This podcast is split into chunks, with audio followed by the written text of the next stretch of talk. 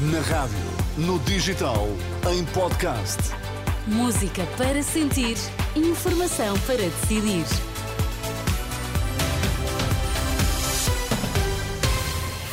Vai conhecer os títulos em destaque nesta edição das 11. Boa noite. Boa noite. Rebelião contra a extinção. 15 mil polícias destacados para travar bloqueio de agricultores a Paris. Montenegro ironiza a petróleo no rato em causa o fim das portagens na SCUT, anunciada por Pedro Nuno Santos.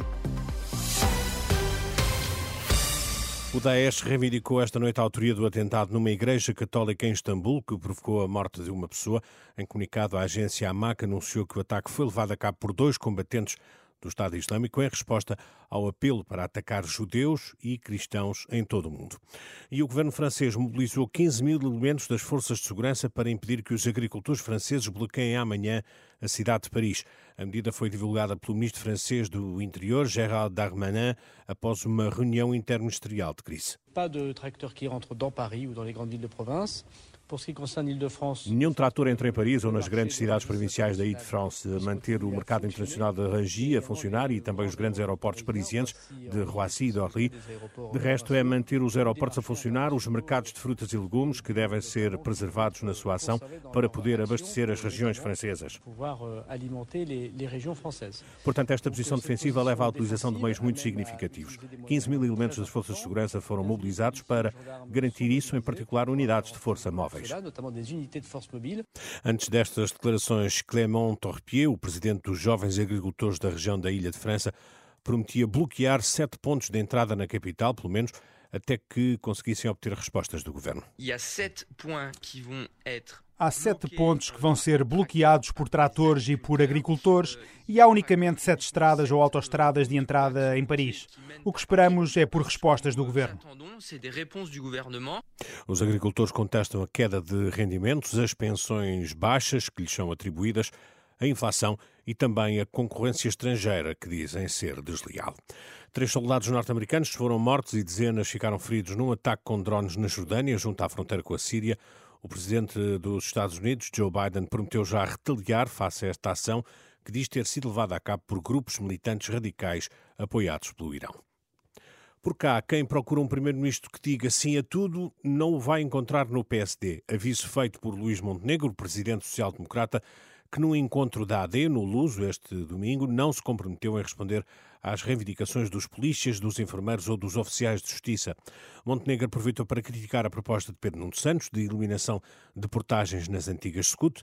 Pelos vistos, diz Montenegro, há petróleo no Largo do Rato. Alguém tem a desfaçatez de vir anunciar, propor o fim do pagamento de taxas de portagem quando tinha a responsabilidade de executar uma decisão tomada no Parlamento por iniciativa do PSD, que não era de eliminação do pagamento, era de redução do, do pagamento, e nem essa foi capaz de implementar. É mesmo caso para dizer que há petróleo no Largo do Rato. De repente, é possível dar tudo a todos. Também esta tarde o secretário-geral do PS defendeu em Coimbra que a descentralização não é um favor, mas um projeto político em que Pedro Nuno Santos diz acreditar convictamente. Nós não temos nenhum problema com a descentralização. Nós acreditamos convictamente na descentralização. Ela para nós não é um favor, ela para nós é um projeto político. É uma concepção da organização do poder político em Portugal. E o livro propõe a criação da herança social, uma espécie de conta-poupança para conseguir combater desigualdades sociais ideia deixada por Rui Tavares, porta-voz do partido, no final do congresso que decorreu no Porto, onde propôs também o reforço do abono de família para ajudar a erradicar a pobreza infantil.